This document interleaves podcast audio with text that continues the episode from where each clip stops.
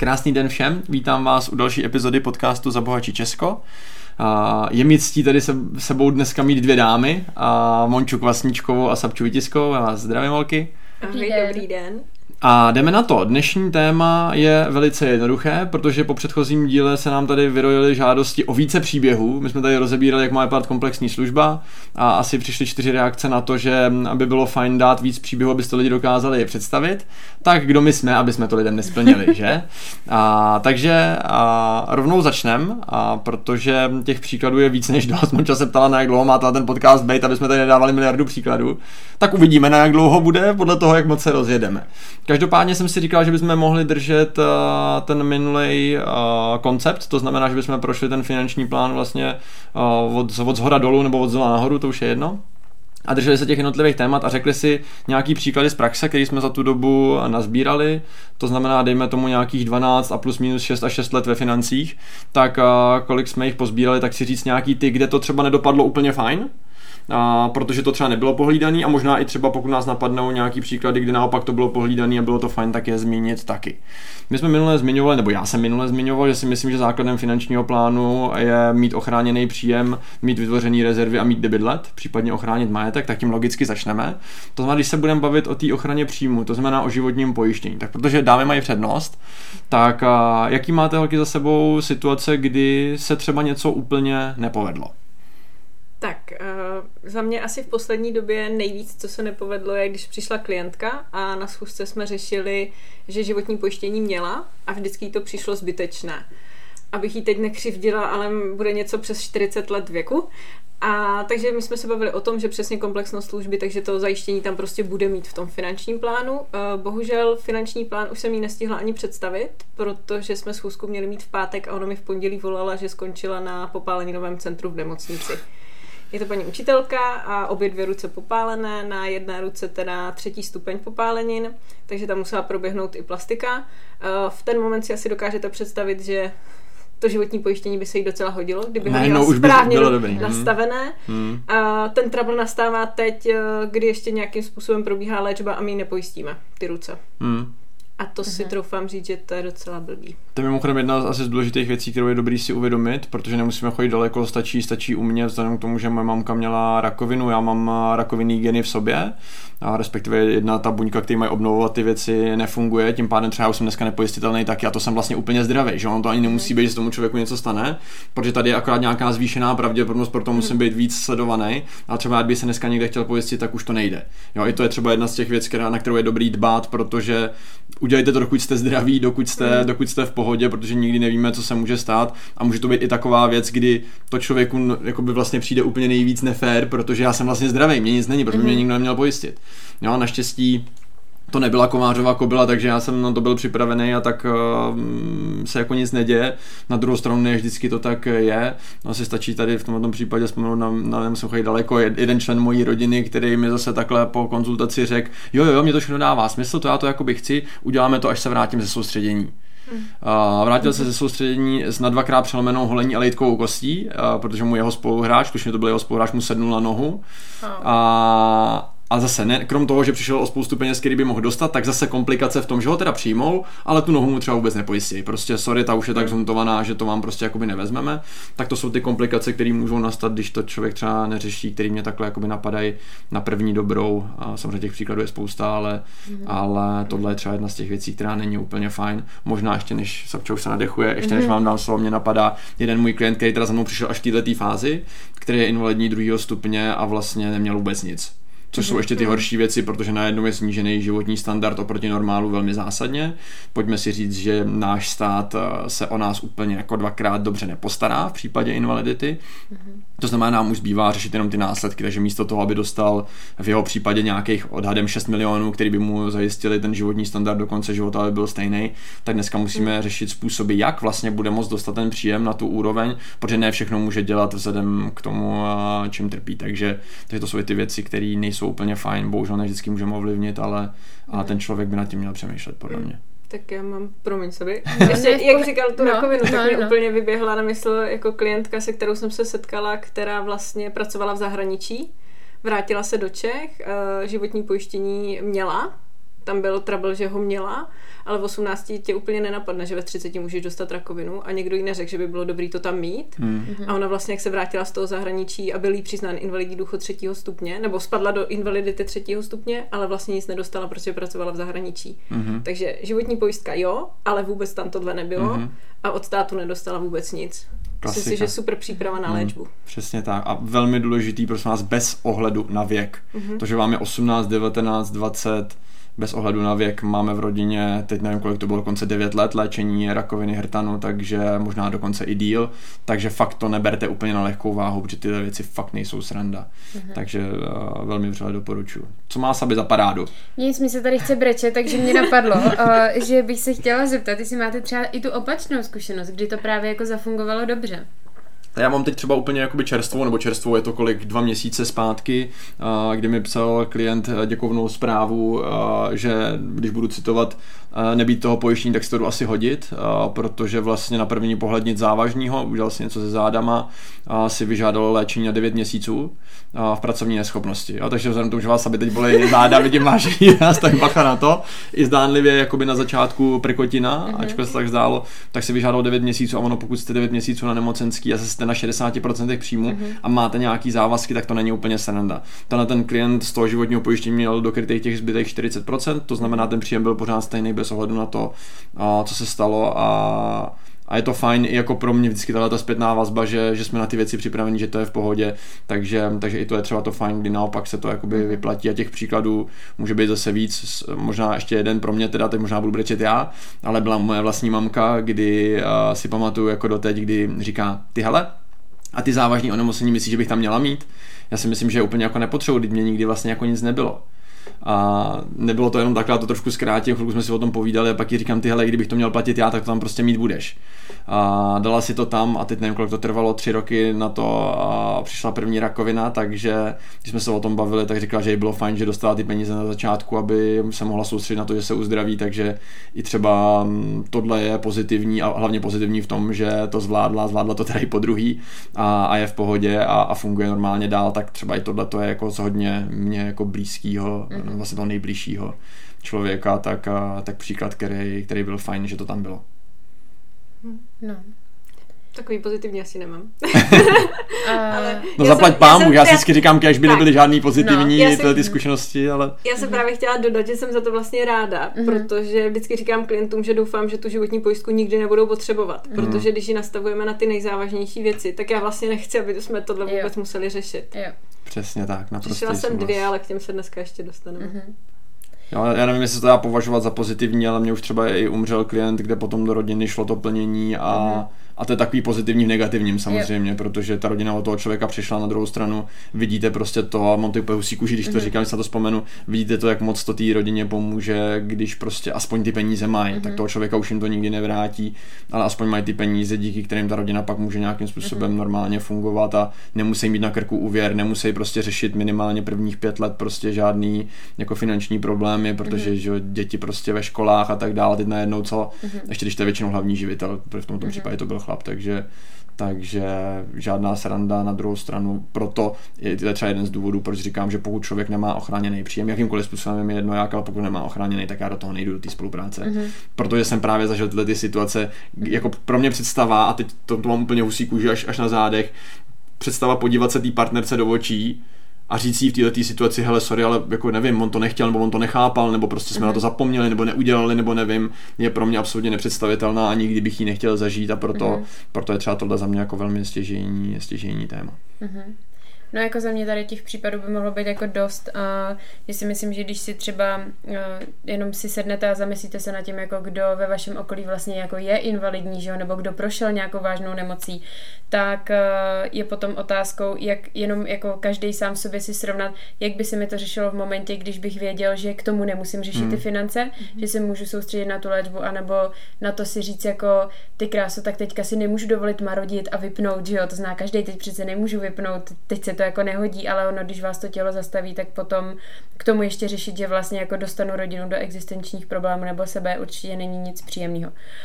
No, tak jo, tak uh, pojďme do toho. Já si myslím... Pojďme do toho. Já jsem, já jsem měl napad ještě jeden příběh, když o tom takhle jako mluvíme, který bych možná rád zmínil, protože je teda jakoby vlastně šílený. Mm-hmm. A z toho úhlu pohledu, že si teď, teď mě tak jako napadlo v hlavě, že dokud se řeší dospělí, je to dobrý. Blbě, když se no. řeší děti. Mm. A já jako, není mi to příjemný to moc jakoby říkat, ale zároveň si myslím, že to je důležitý, protože už mám třeba tři klienty, kteří řeší nějaký závažný onemocnění u svých dětí, většinou mm. třeba do 3 do 4 let věku. A, a je to dokonce jako hluchota a podobné věci, které mm. prostě jako člověk u sebe asi nějak jako prostě si myslím líp zkousne, než zkousne u toho dítěte. A pak prostě jako za mě hlavně ten pocit jako nemít peníze na léčbu pro to svoje dítě. A to pořád jako podotýkám, že hlásím z pozice člověka, který nemá dítě. A i tak je to pro mě naprosto šílený a už vůbec to nedokážu představit, že bych zatím viděl to svoje dítě, tak to mi přijde šílený, takže upozorňuji třeba i své klienty na to, že i to zajištění, i to životní pojištění je dobrý mít u těch dětí jenom na ty důležité věci, klidně, jenom na ty fakt jako, že invalidita, snížená soběstačnost, závažný onemocnění nebo trvalý následky úrazu, fakt tam mít ale tyhle ty věci, protože když to u těch dětí přijde, tak to je podle mě jako pro mě nepředstavitelná situace, že bych prostě na to neměl ty prachy. Mm-hmm. A pak by to mohlo skončit půjčkama a podobnýma věcma, protože pro to dítě bych to mm-hmm. jako pravděpodobně udělal logicky, a to je zase ale další zásah do toho mm. finančního rozpočtu a do té budoucnosti těch, těch lidí. Takže to možná mě ještě napadá jako velmi nepříjemný téma, zároveň prostě bohužel uh, součástí našich životů a, a taky by se na to podle mě mělo myslet. Mhm. Tak já mám poslední bod. K tomu. Zakončíme tu pozitivní session. Protože ono to uh, vlastně navazuje s tím, co teď jsi řekl, že jako i pro to dítě stačí, když jsou tam ty nejzávažnější věci. A já bych byla velice opatrná v tom, jako u koho to lidi mají podepsáno. Mm-hmm. Protože ona jedna věc je, že tam ty věci máš, druhá věc je pojistné částky, jaké tam máš a třetí věc je, jaký pojišťovny mm. a co je v obchodních, eh, jako v těch pojistných podmínkách kde já to vidím sama, když děláme stáže pro vysokoškoláky, teď teda kvůli covidu jsme je přestali dělat úplně, ale když vlastně tam máme seminář nástrahy finančního trhu a teď je pošlem, vyberte si dvě pojišťovny na trhu, řekněte, že děláte na administrativní pozici, vyděláváte 20 tisíc měsíčně. A co ty děcka jako nosí. Hmm. To jsou tři hodiny, kdy já sama sebe dokážu naštvat, že vlastně naši službu využívá pořád málo lidí a jako co jsou schopní ty lidi jim dát a vytisknout a ještě si tam dát svoje jméno a Ježíš Maria, to je, to je mm-hmm.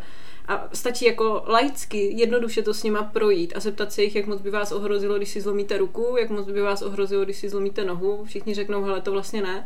Invalidity tam skoro nikdo nemá, závažná hmm. onemocnění taky ne, ale hlavně super, že když budu ležet v nemocnici, tak dostanu prachy. Stovku denní očkodný za hospitalizaci. To Bomba. To je oblíbený.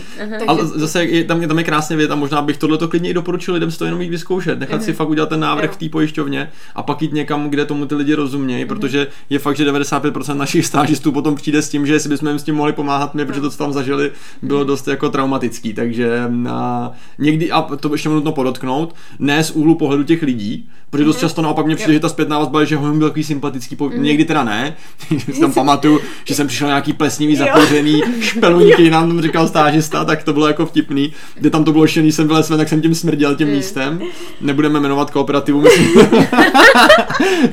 že to byla, pokud si dobře... finanční poradce, co s nimi spolupracoval, ne?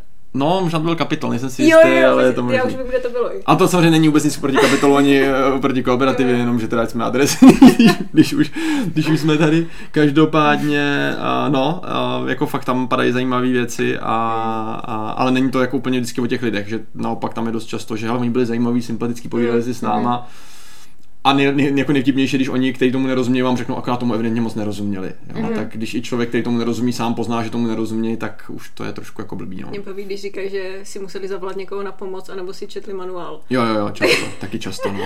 Sami nekryt tady očima. No ne, protože já jsem si vzpomněla, že vlastně teď, jak se nám jako mění hodně věcí, že jo, tak my kompletně si znovu dáváme dohromady vlastně uh, finance, že jo, to, to víte, to řešíme spolu. A uh, já jsem tam furt mě ještě jako do, dobíhala jedna smlouva, kterou Kovářova kobila jsem nezrušila, přestože už mám jako novou, že jo, funkční a to. Takže jsem s těma svýma zárama... A se mě ptá, hele, ona má ještě pořád tu kooperativu, neříkali jsme, že to zruší. jo, jo, jasně. No, takže, takže tak. A to, tak uh, jsem se teď na ní dívala vlastně s odstupem času. A já si úplně pamatuju, když tenkrát mi to radila vlastně ta moje kolegyně a ona fakt byla třeba 25 let v oboru. Hmm. A uh, jako já tam mám třeba 300 tisíc na invaliditu Jo, a jako tehdy, úplně si pamatuju, ale jak jsem v tom tady nebyla a nebylo normální to, že pak přijdu tady panu Svatošovi, že jo, který mi tam jako bochnul x milionů a já jsem se úplně na něj koukala, jako jestli prostě nespat z višně, že jo. A pro mě jako běžného smrtelníka prostě z Vysočiny, prostě když jsem viděla to, co jste mi navrh vy, tak jsem si myslela, že se jako to. A že si ze mě děláte srandu. Ale každopádně dneska, když to jako vidím a umím si to selským rozumem jako spočítat, kolik teda fakt adekvátně potřebuju na to, abych byla v pohodě, tak když jsem se dívala na to svoje pojištění, tak notabene, že jsem za to platila 12 a je to úplně nesmyslný a teď platím, nevím, někde kolem dvojky a to jako mi to přijde úplně v pohodě, jakože ty částky rozdílný. Hmm. Tak když si vezmu, že vy říkáte, jděte za někým, jako kdo tomu rozumí, ale já bych jako po 25 letech v oboru čekala, že ten člověk tomu rozumí. No a to bych ale právě na to bych rád upozornil, nezaměňujte to, jak dlouho je člověk v oboru a jak moc tomu rozumí, jo? protože já si troufnu říct, že člověk po dvou měsících uh, v prostředí lidí, kteří tomu rozumějí, může být stokrát jako zajímavější pro toho člověka, než někdo, kdo je v 25 v oboru mezi lidma, mm-hmm. kteří tomu nerozumějí. Jo, a na to je potřeba být opatrný, že tady se dostáváme k tomu, že to je občas trošku těžké jako identifikovat, kdo tomu rozumí a kdo ne. No, takže to je jenom tak. No hele, holky, máme za sebou 15 minut. jo. Jsme u prvního tématu na to, že jsme říkali tak 35 až 40 minut Hele, tak to pojďme tak dv- dva příklady u... Jo, hele, mě napadá určitě, protože jsme zmiňovali i třeba běžný účet, že pořád Mhm. mm-hmm. jako pro většinu lidí už asi jako celkem normální. A tady bychom asi možná mo- nemohli zmínit uh, příklad, uh, příklad jedné klientky, no to byla vaše Sapčo, teď nevím, či to bylo klientka, kde nějaký peníze, to byla Sapča asi, že? Jo, ona Že tam to nějak úplně jako klientka, nedopadlo, jo, je to jakoby příbuzná, no, no, no, mhm. přesně tak. A bylo to právě těsně před naší schůzkou, tak a, byla taková rozhozená, jak mi vlastně řekla, že, že se stalo to, že uh, vlastně jí vyfoukli uh, jako pár sta tisíc účtu. Mhm. A díky tomu vlastně, že využívala běžný účet, eh, který ale jako nedodržovala vlastně ty pravidla, které jsou za mě úplně evidentní. My jsme teďka vlastně i, i si to říkali v rámci firmy, jako jaký dodržovat pravidla a tak. Já a možná jenom na to ještě jasný. navážu, než, Mhm. než to řeknete, protože pro vás připravujeme díl na nějakou, Mhm. jako řekněme, kyberbezpečnost, to znamená, jak se tímhle těm věcem uchovat. Už jsem domluvený s hostem, ladíme jenom termín, takže v nejbližší době by, by to mělo přijít, takže tam to bude rozebraný i jakoby detailnější. Já jsem tady k tomu jenom hlavně chtěl říct, než vás to nechám dokončit, je, že a, spousta lidí, a hlavně asi jako na menších městech, ještě pořád dneska ty běžný už ne, nevyužívá, třeba, že mají jako v hotovosti nebo dostávají peníze v hotovosti, tak i pár sám takových znám, ačkoliv mě to jako překvapuje, že ještě v dnešní době někdo takový je, tak a, vždycky říkám lidem, že to, že budete místo toho používat běžný účet, je podle mě naprosto správně, protože vás to ochrání před těma nechtěnýma návštěvama doma, a Mhm. kdy eh, zatím rekordmanka, to jsem tady se knihy zmiňoval, byly miliony v Pringleskách třeba, Mhm. jo, tak to není úplně dobrý nápad podle mě. To nemění nic na tom, že ten běžný účet je taky dobrý si hlídat, Jo. že taky tam je dobrý nedělat některé věci, o kterých se hodně do detailu pobavíme, ale tady třeba jenom příklad, co se tam stalo. Tam uh, vlastně tam chodily i nějaký kódy, který ona potvrzovala. Jakože do SMSky Mhm, chodila jo, zpráva, jo, jo, ona jo. ji potvrzovala Jo. a tím jí jako vykrádali účet. Mhm, přesně tak. Jo, takže dávat si pozor na to, co potvrzujete, dávat si pozor, komu dáváte jakýkoliv přístupový údaje a podobně. Tomuhle tématu se budeme věnovat eh, dál blíž, a tohle je podle mě jako nejvíc, co je potřeba si u tohohle pohlídat. A zároveň třeba doporučuji neplatit kartou na internetu z účtu, kde mám ty peníze. Jo. Krom toho, že by na běžném účtu teda úplně moc peněz být nemělo, což už samo o sobě byla chyba, protože kdyby to měla někde jinde ten spořící člověk se k tomuhle nedostanou, tak jenom na tohle si třeba podle mě dávat pozor, protože těch případů podle mě v budoucnu bude, bude víc těch pokusů o to se obohatit bez práce, což je oblíbený pro spoustu lidí. Ještě mě napadá k těm běžným účtům jenom říct, že eh, dneska si spousta lidí myslí, že jsou zadarmo. A eh, já jakožto zkušený tady bankovní pracovník vím, že se dělají takové akcičky, eh, když máte nový klienty, že jim to dáte na, zadarmo na rok. Mhm. A pak takhle vím, že Honza eh, v nejmenovaný český spořitelně měl účet za 235 korun. Jasně, jasně. Jako 235 korun. v Protože po roce už nikdo neví, že jo? Víte, co je nejhorší? Že stačí tam přijít a říct, že to chcete zrušit a vy to zruší. No ale oni mu dali výjimku a zase to bylo ne, jako To na se na rok. rok, No. super, no. tak Jo, jakože... tak kdo Proč si by to neskusili, kdo, že? a Jako pojďte si nalít čistýho vína, kdo si kontroluje všechny platby na účtě.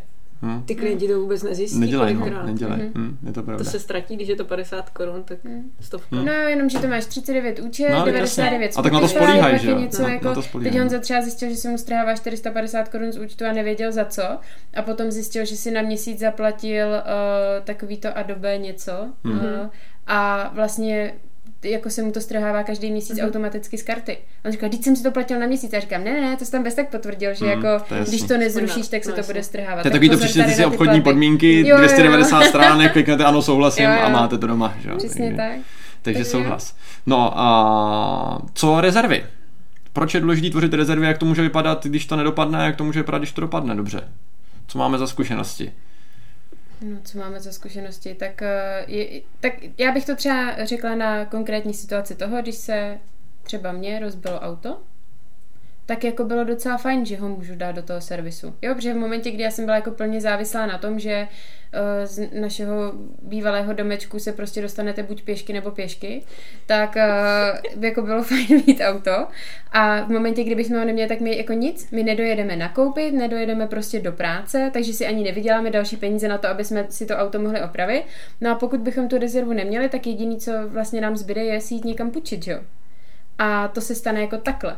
Hmm. Prostě ta, ta dluhová pas. Takže hmm. za mě jako je úplný základ mít rezervu na tady ty neočekávané výdaje, no a pak klidně i na očekávaný, že, jo? že hmm. prostě hmm. si hmm. dovoluju ty věci, na které si, si naspořím. No. Takže to konkrétně asi za náš jako rodinný rozpočet, že když třeba ještě mi napadá pračka, která nám odešla třeba před, uh, před dvěma měsíci, tak jako já mám dvě pračky denně.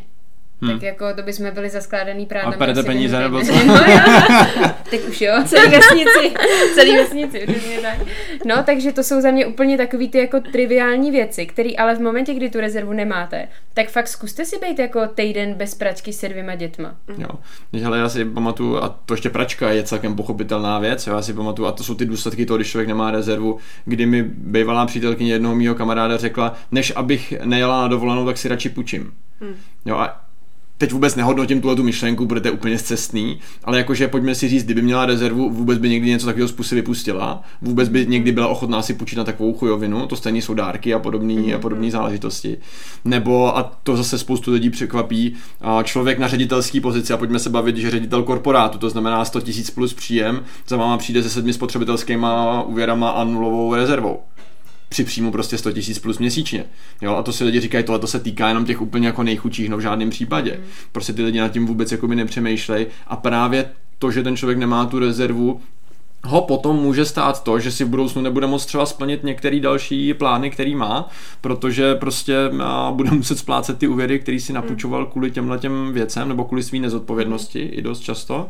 Takže to, to je určitě za mě ten negativní dopad těch, těch rezerv.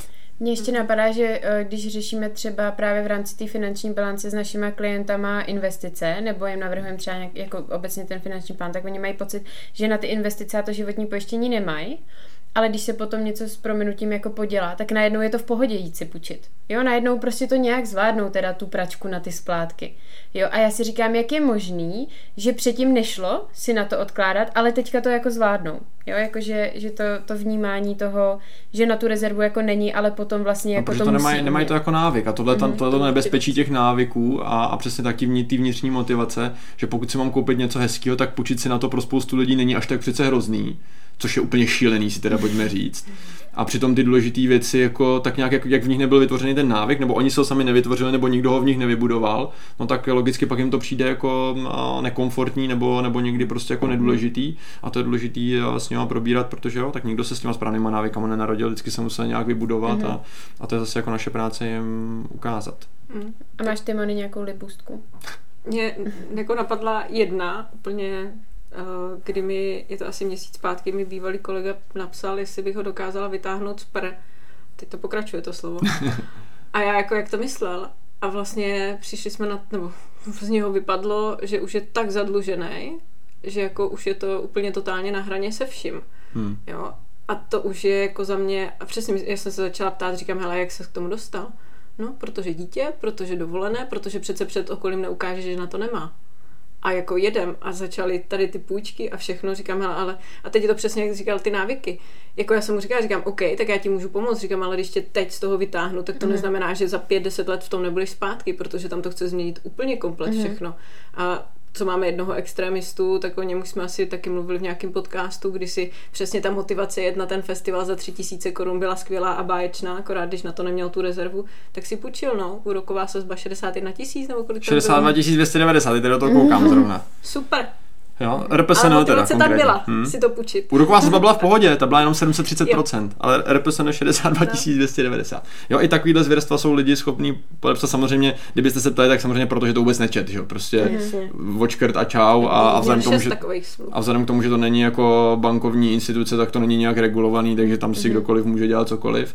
Tak to je, to je důležité si uvědomit, že prostě pak dochází i k takovýmhle věcem. Plus mě napadá ještě jedna věc, která třeba u těch rezerv je důležitá a, a na co si dávat pozor, jsou takový ty nenápadné věci, jako je kurzový sázení a podobné záležitosti, hmm. Které dokážou lidi dostat do taky do pěkných věcí a vždycky řešíte první příčinu, pak teprve následky, to znamená nejdřív se jít léčit, pokud chci, a pak teprve řešit ty finanční záležitosti. Pak je taky dobrý vědět, že tohle banky sledují na výpisech z účtu, když tam probíhá ano. nějaké pravidelné sázení. Třeba pokud chcete chci hypotéku, tak fakt není dobrý sázet, protože na to jsou banky alergický a nedají vám kvůli tomu hypotéku, i když je všechno ostatní v pohodě. Mhm. Pokud tam uvidějí čtyřikrát měsíčně fortuna, stačí jednou, nemusí být víckrát, stačí jednou, dvakrát měsíčně fortunka pěkně a už to jede. Jo, takže, takže na to jsou banky hodně, hodně háklivý. Mhm. OK, jdeme dál. A co nás napadá, nebo takhle, asi, asi u rezerv je to celkem jasný, a v čem je dobrá, protože právě se nemusí dít všechny tyhle ty věci a nemusíme přeplácet zbytečně víc a když se tohle stane, tak do toho šáhnem. Poslední dneska mě to napadá, mi takhle přišli klienti a říkají na servis po půl roce a říkají mi, no už jsme měli tu rezervu 20 tisíc, zase podělalo auto a, a 18 jsme vyplázali, už zase nic nemáme, to je úplně k ničemu. Já říkám k ničemu, co byste dělali, kdybyste ji neměli tu rezervu? Mm. A mi tak chvilku kouká, bylo ticho a říká, no jo, vlastně, to bychom si půjčili, že? A já říkám, no tak byla k ničemu ta rezerva. A no ne, a proto říkám lidem, že nás vždycky ten vesmír tak trošku jako zkouší, jestli jsme si to uvědomili a pochopili, jestli tomu budeme pokračovat nebo ne. Takže krásně v tom pokračují a plní to, to co má. No, co tady máme dál? No, hypotéky. Bydlení, financování bydlení. Jo. Kde začít, tak kde skončit. Přesně tak. Máme tady hodinu na to, abych eh, si tady... Nemáme, tak to svého traumatu Máš eh, eh, dvě financování hypoték. No to jsme se vlastně bavili minule, že jo, proč nejít přímo do toho hypotečního centra a proč to řešit komplexně, protože v tom hypotečním centru za mě jsou opravdu odborníci třeba na tu hypotéku, ale je otázkou, jestli to v rámci toho kontextu, toho celého portfolia vůbec máte mít schválený, protože když vezmu teda úplně otevřeně náš konkrétní příklad, kdy mě bylo 22, byla jsem zamilovaná a postavit dům byl můj největší sen, tak pak dalších sedm let jsem se z toho zpamatovávala, eh, protože prostě za mě jsou určitý situace, že to, že vám při, jako vyjde v té bance ta jako bonita, že jo, to, že tu hypotéku dostanete, ještě neznamená, že ji máte mít, protože pokud přesně s tím jako nepracujete správně a neřešíte jako financování bydlení, ale řešíte jenom hypotéku, tak vás to do budoucna může hodně poškodit. A upřímně, jako když to máte posuzovaný na dva platy, a uh, ještě já byla ten, kdo vydělával víc a najednou prostě jdete na mateřskou, tak uh, prostě to může být fakt úplně likvidační. Navíc uh,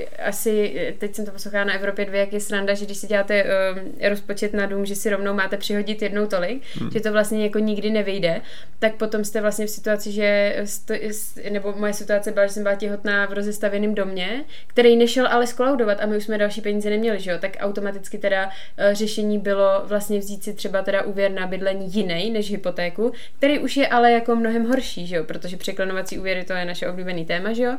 Takže takhle jako se taky jako jste velmi snadno jako jako od velký, jako velmi blízko jakoby nějakému průšvihu a jeli jsme na dřeň, jo? takže jsme počítali akorát o kolik hodin víc Honza musí pracovat na to, aby jsme to zvládli, jo. Takže tohle za mě To si ve finále pak člověk říká, že ten na tom hypocentru byl fakt profík, že? No přesně, ale já jsem tehdy, já jsem jí tak jako všude vychvalovala, všude jsem jí doporučovala, hmm. protože ta hypotéka fakt jako, eh, ona nám ji jako udělá skvěl, no, Hmm, akorát. super. Mm, Akorát nedomyslela to všechno okolo, No už a jsme zase u přesně, toho. a jsme u toho, no. Hmm. Takže tolik za nás, za nás jako můj odstrašující případ a o to víc mě dává prostě smysl dělat tu službu komplexně, protože si říkám, že vlastně jako já jsem si tím prošla a ta, to moje poslání vnímám tak, aby si tím nemuseli vlastně procházet ostatní lidi, no. Hmm. Tak to nemusíme chodit daleko pro ten příklad, ne? No, to je pravda. Může se na mě usmívá celou dobu. Eh, Moje první zkušenost s finančním poradcem, když pominu tetu z komerční banky, kde jsem měla fakt zafixováno, že ona hypotéky svých vlastních dětí neřešila, protože tomu nerozuměla. To byla moje věta v hlavě, která mi trčela těch deset let zpátky, nebo kolik, když jsem chtěla řešit hypotéku tady v Praze. A první finanční poradce měl dva dotazy, kolik vydělávám, kolik mám našetřeno. Víc ho nezajímalo, pak mi každý den volali, jestli už mám ten byt, hmm. aby jsme teda mohli financovat. A tím to pro mě skončilo, jsem si říkala, že ty brdě, jestli má potřebu mi někdo každý den volat, mm-hmm. tak jak moc... Lehce jako, zavání. jak moc má, jako já, já když si vemu, tak já nemám občas klientům zavolat čas ani na druhý den, jako, mm-hmm. tak jsem ráda, když to stihnu za dva, tři dny se jim jako ozvat, nebo teďka jako asistentka. Ale představa, že mám každému svýmu klientovi každý den volat a uhánět ho doslova, mm-hmm. aby jsme to už uzavřeli, tak nevím, kolik měl práce. No a pak jsem tady přišla za jedním nejmenovaným pánem se stejným požadavkem a ten mi řekl, a hypotéka je to jediný, co chceš v životě, jako? Kam, mm.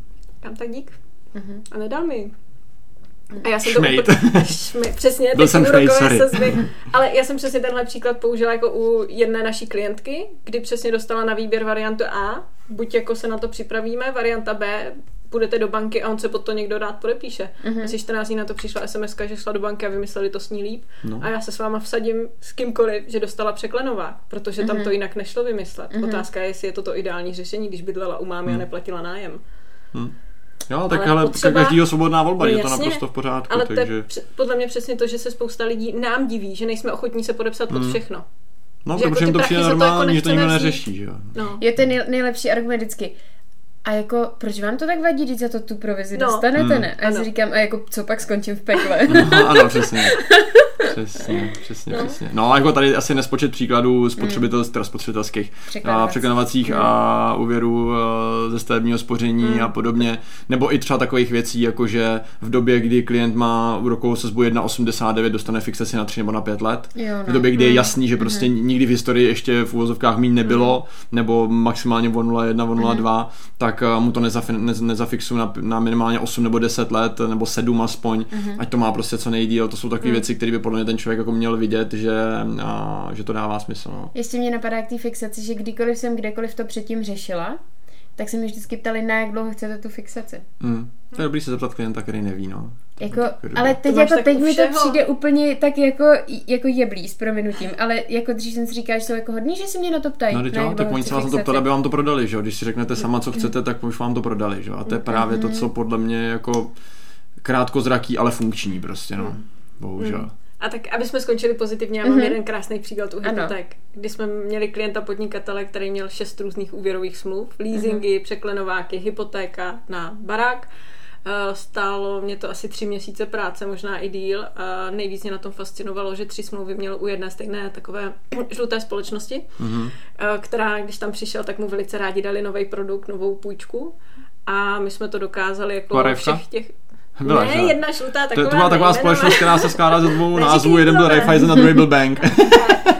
to, to je, podle mě to celkem jedno, protože další dvě měl u Equi. No, Přesně, no, no Takže je to asi úplně šimák. Mě na tom jako fascinuje to, že ten člověk, jako jejich klient tam přijde, chce víc peněz a oni si nedají ani tu práci, aby to s ním hmm. vymysleli nějak jinak a prostě mu tam prdnou rovnou novou smlouvu, protože tohle je nejlepší. Mm-hmm. No a my jsme těch šest smluv dali do jedné smlouvy, kde pořád má jako zástavu tu jednu jedinou nemovitost mm-hmm. a najednou máme splátku o 12 tisíc menší měsíčně výše úvěru mm-hmm. úplně stejná, ale jako totálně jiný přístup. Mimochodem, tady bych ještě zmínil, protože znám ten případ, tak uh, Monča tady zmínila leasing, což by uh, pozornější posluchače mohlo zaujmout, jako co leasing má společného mm-hmm. s financováním bydlení. Uh, neúčelová část hypotečního úvěru umí schovat mm-hmm. i, i mhm. leasing na auto, který byl výrazně míň, mm-hmm. míň vhodný a výhodný pro toho klienta, takže, takže 12 tisíc měsíčně mít nebo nemít je velmi zásadní mm-hmm. rozdíl v té tvorbě těch aktiv potom. Krásný. Mm-hmm. Krásný na závěr. OK, co ochrana majetku?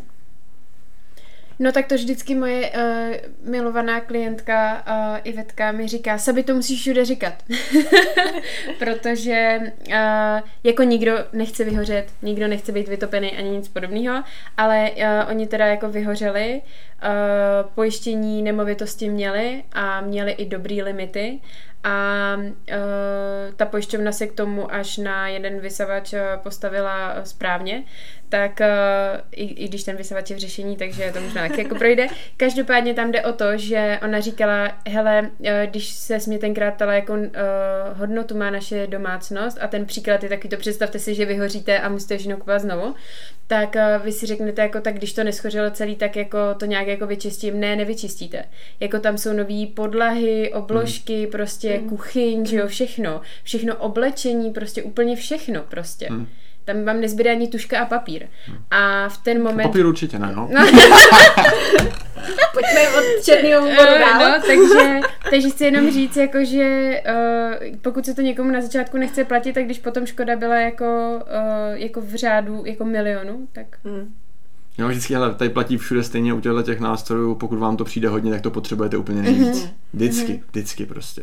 Mě tady třeba fascinuje, eh, když se vrátím k té klientce, co měla ty popáleniny, tak pojištění domácnosti měla ale svůj, svůj mm. vlastní život jo. neměla ochráněný. Klasika. A to mě jako, Klasika. A to stejně i s dětma, často. No, Dě, děti jo, já ne, jako živitel. Ne. No, no to, jsme tady, to jsem tady měla mm. ráno klientku, malá má úplně všechno, ona nemá životní no, pojištění. Jasný. Říkám, tak takhle to vypadat nemá, pojďme to To dítě se o vás postará, že? No, když se něco stane, je to super. Jo, že jako ochrana majetku super, když to lidi mají, ale pak zapomínají na to, že když jako oni to nebudou platit, když s tím se mhm. něco stane, tak to mi přijde taky mhm. docela trouble. Tam mě napadají a těch příkladů by bylo spousta, tím mhm. asi nebudeme úplně jako zdržovat, ale spadlý stromy na, na barák, na střechu baráku. Jo, a nemusí být žádná extrémní škoda, třeba 400-500 tisíc, ale pokud to mám podpojištěný, tak prostě dostanu půlku mm. a teď co s tím zbytkem? Zase ze svých rezerv, zase zasahat mm. do toho, do čeho nemám. Jo, jo různý pojištění odpovědnosti, že takový ty vytopený pračky, nej, nejčastěji, to, to jsem řešil za svůj život asi 30krát už, mm. že někomu vytekla pračka, že tam, no, tak on čas se tváří možná 20 krát, bych nepřál. ne, já jsem si vzpomněla na to, jak nám asi dva měsíce zpátky tekla pračka doma. Bylo to jo, super, když na tebe zazvoní soused, já, říká, máme od vás mokrou zeď. A já co?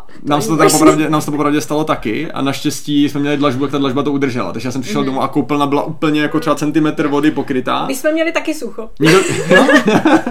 takže vaše dlažba byla... Ale já, já, nevím, třeba ten dole to měl taky, ale nic neřekl, takže, takže nevím. A tak jsem tam naházel všechny ručníky a nevím co všechno. Říkal jsem, ty se budu modlit, aby to neproteklo někam dál, ale přesně, jak člověk je na to připravený, tak hod, mm. když tak se to, se to zaplatí. To stejný bylo vlastně teď, uh, si uvědomu, když, když jsem boural a, a to, co jsme se přesně bavili, že, že jsme tam paní potom říkali, ať si prostě napíše, pokud jí něco je s tou rukou, tak ať si tam mhm. Napíše, ať potom není průšvih a tak dále a, a napsala si to tam a zaplať mám Bůh. A to je přesně to, že jako člověk pak může přemýšlet, když ví, že je v klidu a že je o to postaráno, mm-hmm. tak může přemýšlet nejenom nad sebou, ale nad těma ostatníma, že jim tím mm-hmm. může pomoct. Takže to si myslím, že je hezký. Což můžeme navázat na likvidaci pojistných událostí, mm-hmm. protože to vím, že Moni má, mm-hmm. má hezký příklad. Uh... Ano. Já mám hezký příklad, kdy teďka nová klientka, eh, která měla svou finanční poradkyni u jedné nejmenované společnosti a měla životní pojištění. Měla. Troufám si říct, že na tak 30% dobře, a naštěstí, eh, nebo naštěstí, ona v květnu šla trhat zuby, takže tam proběhla hospitalizace, byla tam pracovní neschopnost a to zrovna tam v té smlouvě měla. A když teda se ozvala své finanční poradkyni, že teda tady to proběhlo a jestli teda nějak řešit to v rámci pojištění, eh, tak její finanční poradkyně řekla, že je to zbytečné. No jistě. Mě to ta klientka... Proč si brát peníze, že jo, když mi náleží? Proč si prachy, když na to mám nárok. Eh, mě to ta klientka vlastně řekla hned na první schůzce, když jsme se o tom jako bavili, takže jsem mi poprosila, ať mi posílá všechny ty doklady a všechno. Začali jsme se na to dívat, říkám, hele, na to nárok máte, je to úplně v pohodě a už má vyplaceno 4500. Hmm. Tak jsem byla trošku zlá a řekla jsem, ať jí pošle děkovný dopis své bývalé finanční poradkyně a nejenom jako o ty 4500, ale my je zainvestujeme a vlastně v tom dlouhodobém horizontu mm-hmm. je to úplně jiná částka. Jasně. A vlastně ta částka není důležitá, jde o ten princip, no, že už jako vůbec, že se tohle stane. Jako, že hmm. někdo dokáže zhrábnout provizi za to, že tu smlouvu uzavře, je super, ale pak přesně, když se něco stane, hmm. tak jako to není potřeba hlásit. Hmm. A pak mám jiný příklad, který se nám úplně nepodařilo zachránit, ale já to chci řešit přes EUCESCO, kdy klient si zranil koleno, trvalé následky úrazu měl ve smlouvě, Uh, finanční poradce nějak nefungoval a nám uběhla promlčecí lhůta už pro nahlášení toho případu takže to zkusíme nějak přes EUCS řešit, protože by nárok na plnění taky měl v hmm. rámci té hmm. smlouvy, ale taky Mě to bylo zbytečné. Mně napadá opak toho, kdy uh, vlastně v naší rodině uh, jako neteř, tak měla něco s kotníkem a právě, že já jsem uh, vlastně švagrovou jakoby přetahovala, že jo, to bylo taky to ne, že nám to všechno zrušíš a, a uděláš znova, no tak jsem mi všechno zrušila a udělala znova, protože prostě teď to jako, mě, měla jsem pro ně jakoby lepší řešení a to, takže, ale oni mi jakoby věřili, takže jsme to udělali, no a ta neteř vlastně si podvrkla kotník a říká, hele, to ani nemá cenu hlásit, prostě dítě mm. jako to, no mm. a jako bylo z toho jako třeba skoro 15 tisíc, jo. A to je prostě to, že jsem říká, hele, tak to jenom zkusíme, když to jako nevadí, tak to tam prostě jako pošlem, nahlásíme to lékařský zprávy, máš a je to. A prostě je to o tom přístupu, že jo, a o té péči, ne o tom, že podepíšu smlouvu a už toho člověka v životě nevidím, že jo. Mm. Takže, takže to jsou ty pozitivní mhm. vlastně, mm-hmm. no. Super. Uh, moje oblíbený téma investice. Uh-huh. Já možná rovnou začnu, protože to mám asi 159 milionů příkladů. Přesně. tak kdy, kdy mě nejvíc třeba fascinuje, že klienti, jako když, když už konečně se někdo v této republice rozhodne investovat sám uh-huh. dokonce, tak většinou přijde někam do banky, kde mu skvěle poradí. Jo? Takže třeba klientka se dvěma milionama zainvestovaných do konzervativních podílových fondů se zhodnocením 1%. Uh-huh. Jo? Super investice třeba. Nemusím chodit daleko, já jsem šel za svojí bankéřkou, tady ředitelka pobočky nejmenovaný banky ČSOB v nejmenovaném místě mýho pracoviště, která mi říká, máte na, na, na účtu hodně peněz, protože jsem měl peníze, které jsem posílal mému tátovi na, na střechu, na, na chatě, aby, potřeboval jsem je vybrat, ne posílal, takže proto jsem tam měl ty peníze, protože jinak peníze na běžném účtu nedržím, ale si nechci investovat. A já jsem měl zrovna chvilku, jak jsem říkal, tak to si počkám schválně, tak to mi řekněte. Tak říká, nebojte nic, nic dynamického, nic, nic agresivního, taky konzervativní pěkně, a teď nevím, kolik už mi řekla, zase půl procenta, procento, něco takového. A já říkám, hele, já mám na spořící už tu 2%. A můžete mi vysvětlit, jako v jakém, a hm, tak to asi nedává moc smysl. Ředitelka pobočky, podotýkám. Mm-hmm. Jo? A porad, jak to mají? Mě řešila hypotéka, jak to, má, jak to mají poradce pro top affluent klientelu, ještě yeah, nějaký takovýhle jako věci, jo? tak si říkám super. A tohle se děje velmi často a to nemusíme mluvit o, o mojí bance, ale uh, RST Premium, kde se, kde se lidi, klienti, kde se klienti cítí být fakt premium, já nevím, co oni tam s nima dělají, mm-hmm. ale tady jsem fakt jako chodí klienti, kteří se honosí tím, že já to mám u RST. Mm-hmm. Jo, a pak ty investice, které přinesou, většinou je třeba jeden fond, který aspoň trošku dává smysl a k tomu 15, který vůbec. Mm-hmm. Já si říkám, tenhle ten jeden si nechte, ten je fakt jako dobrý, bez pochyby, mm-hmm. a ten zbytek asi bych úplně jako nedoporučoval, protože drahý a ještě k tomu jako a, riziko versus potenciál výnosu absolutně jako neodpovídá a tak dále, takže může se bavit o ETFkách, které jsou jim prodaný jako nízkonákladový produkt. A u společnosti, která si tou marží dá takový, takový poplatek, že z nízkonákladového produktu je dražší než ten podle nich vysokonákladový a, a podobně, nebo přeceňovaná výnosnost. Typicky u investic, že jim udělají kalkulaci na 10% a zhodnocení u fondu, který má historicky no. 7. A to je podle mě celkově, já jako když do finančního plánu přesně dělám modelace, tak ještě říkám klientům, prosím vás, tohle vám počítám se 4% zhodnocení a tady to 4,5, ale hmm reálně to vydělává 8-12. A oni, a proč to tak jako děláte? Říkám, furt je to modelová situace, říkám, já vám tam můžu dát zhodnocení 15%, říkám, ale jak se budete tvářit za 10 let. Mhm. Přesně, tak vždycky příjemný překvapení radši. A, a to je to co, to, co se tady vlastně jako vždycky bavíme, že, že je lepší, aby to lidi dělali, protože vědí, že mají investovat, ne pro nějaký mm-hmm. číslíčko. Tak. Protože podle mě je vždycky lepší jim ukázat 4,5 a, a když tam potom budou mít 8, 9, než jim ukázat 9 a oni tam potom budou mít 7. Mm-hmm. Jo, tak mm. prostě pořád jako tohle to podle mě je ta správná cesta, lidi by to měli dělat, protože chápou, proč to mají dělat, ne protože jim tam někdo uh, nabídne že něco, co mm-hmm. přesně jim řekne, že to je skvělý a že to má mhm. taky pro celou svoji rodinu a mm-hmm. nevím, co všechny mm-hmm. keci používají. Takže, mm. takže tam si myslím, že je nepřeberný množství toho a, a, a zase můžou být i třeba věci, situace, kdy, kdy nám a, s klientkou měli na operaci, tuším, zeleného zákalu, teď nevím, jestli zeleného nebo šedého, jedno z toho se dá operovat, mám ten, pokud se dobře pamatuju, tak měla jít na operaci, měla na rezervě 300 tisíc a potřebovala, aby to bylo 600 Jo, tak ačkoliv to nebyl cíl těch investic, tak ale právě protože měla investice a mohli jsme z části to vybrat, tak měla možnost jít na tu operaci, která se pomohla k tomu, aby, na, aby měla ten zrak v pořádku. Naštěstí to dopadlo, protože říkali, že to je pravděpodobnost nějaký procento. Naštěstí to dopadlo, že to stálo za to, takže i ačkoliv to proto nebylo plánované a vzala se to vlastně od své budoucnosti, tak ale na druhou stranu je to případ, kdy to stojí mm-hmm. za to a to vždycky říkám klientům, že by to mělo být dostupný a bez sankcí, tak aby prostě mm-hmm. to potom zbytečně třeba neplatili. No a minule jsme ještě probírali kryptoměny a to teda já si přiznám, že já mám pár svých nadšenců jako v okolí, ale nemám jako... Jako zrovna v tuhle chvíli je ten příklad asi celkem jednoduchý. tady mám, vzhledem k tomu, že jsou v propadu eh, velmi výrazný eh, počet procent, tak mám tady třeba klienta teď, který přišel a říkal, dal jsem do toho mega, mám 330 litrů, tak mm. čekám, jestli se mě to někdy vrátí jako zpátky. Já říkám, hele, tohle by nemusel být problém a principiálně. Problém je, že ten milion byly všechny jeho peníze. Jo? A tam to není úplně jako fajn, vzhledem k tomu, že říká, no do dvou let bych chtěl bydlet. Mm-hmm. Říkám, takže co? Mm-hmm. On říkal, tak se budu modlit, že se to do dvou let vrátí zpátky teda. Mm-hmm. Já říkám, jo, a to jsou ty věci, které říkám lidem. Kryptoměny nemusí být problém, musíte ale znát a umět řídit jejich riziko. Mm-hmm. Jo, a pokud by tam prostě dal z toho milionu, nevím, 50 tisíc, a byl ochotný o ně přijít, tak je to podle mě úplně v pohodě a ten nástroj vůbec nemusí být špatně, pokud tam dá ale všechny své peníze a nenechá si ani jako likvidní rezervu na jakýkoliv prostě průšvih, jenom protože a, se mu to zdálo být jako dobrý nápad, mm-hmm. tak to podle mě není, není úplně fajn. Na druhou stranu, pokud se tady máme bavit a, i o těch výhodách, tak a, můj kamarád a, si koupil pozemek za to, že když si před asi 12 rokama koupil Bitcoin, ještě byl v Americe, tak si koupil, měl čtyři, mám ten dobře pamatuju, tak jsme tři prodali, koupil si za to pozemek a a jeden jeden si ještě nechal pro, pro budoucí vývoj, jestli z toho něco bude nebo ne, takže i to může mít pozitivní dopad. Tady bych jenom upozornil na to, prosím vás, že z mýho úhlu pohledu pravděpodobně tohle už se nikdy nebude opakovat. Jo? Takže pro ty, kteří by měli ten skvělý nápad, že zase vezmou to mega a dají ho tam, tak bych byl hodně opatrný hodně bych mm-hmm. si mhm. to promyslel, protože většinou právě ty lidi, kteří tohle někdy v historii zažili, teď to hrozně prodávají jako business model, že všichni takhle zbohatnou, akorát ten boom je většinou jednou, už ne jakoby mm-hmm. víckrát, takže bych vůči tomu byl jako opatrný, mm-hmm. to jenom jako takový disclaimer uh, k tomu. A teď něco takového trošku klidnějšího, co? Nějaký penzíko. Jo, to umí být hodně klidný, no, zvlášť když nosí furt ty transformované fondy, z čeho vždycky osypky, když to vidím, uh, 0,7 nebo kolik uh, procent zhodnocení, tak vždycky si říkám, že to, je, že to je škoda. No, tak i míň klidně. Já jsem optimista, víte. Já myslím, že cokoliv kdo člověk přinese, i nový penzíko, doplňkové penzijní spoření, tak je to takový klidný.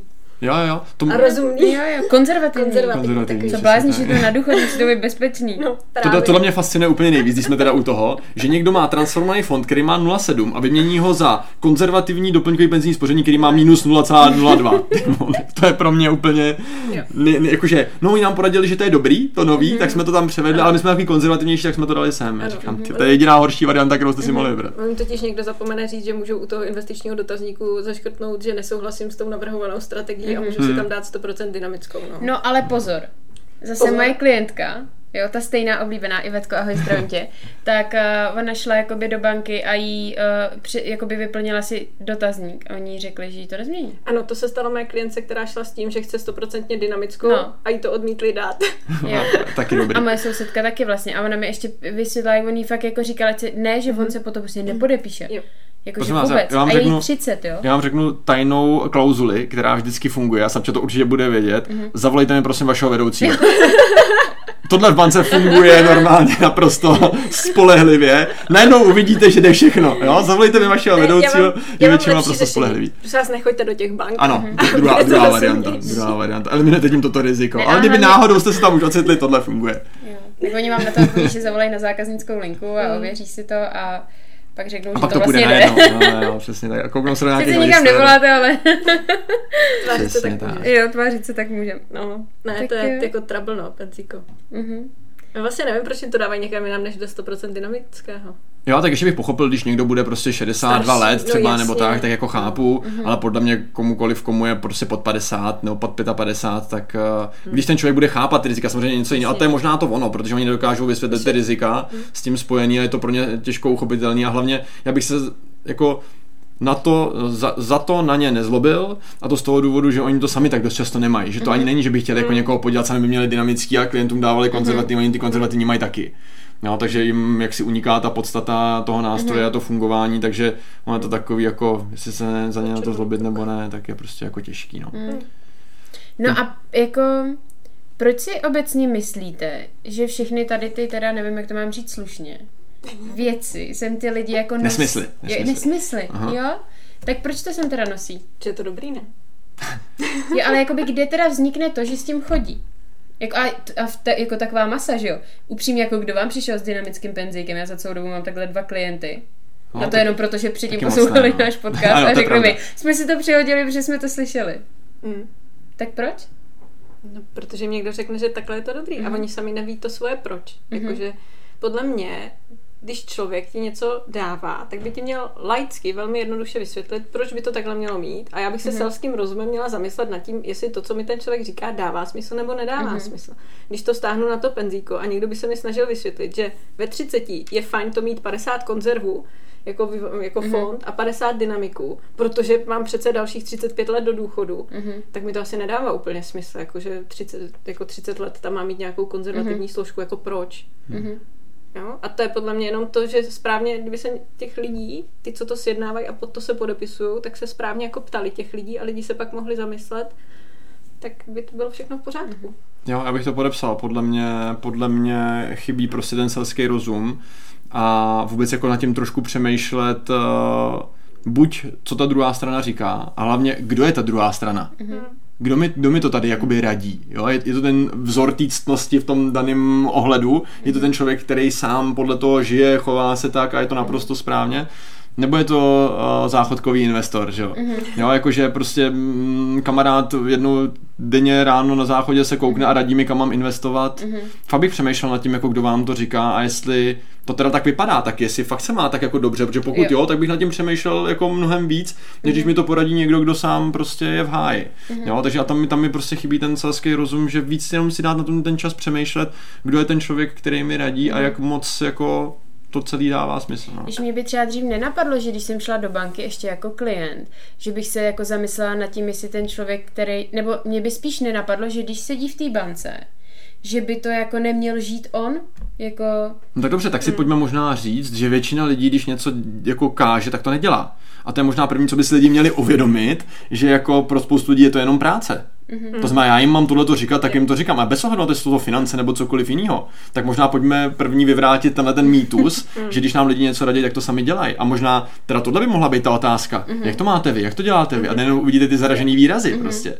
Jo, a to mi, to mi dává jako velký smysl právě se nad tím tím zamyslet, mm-hmm. protože většinu lidí to nenapadne a řeknou to stejný, co vy. Mě nikdy nenapadlo nad tím přemýšlet.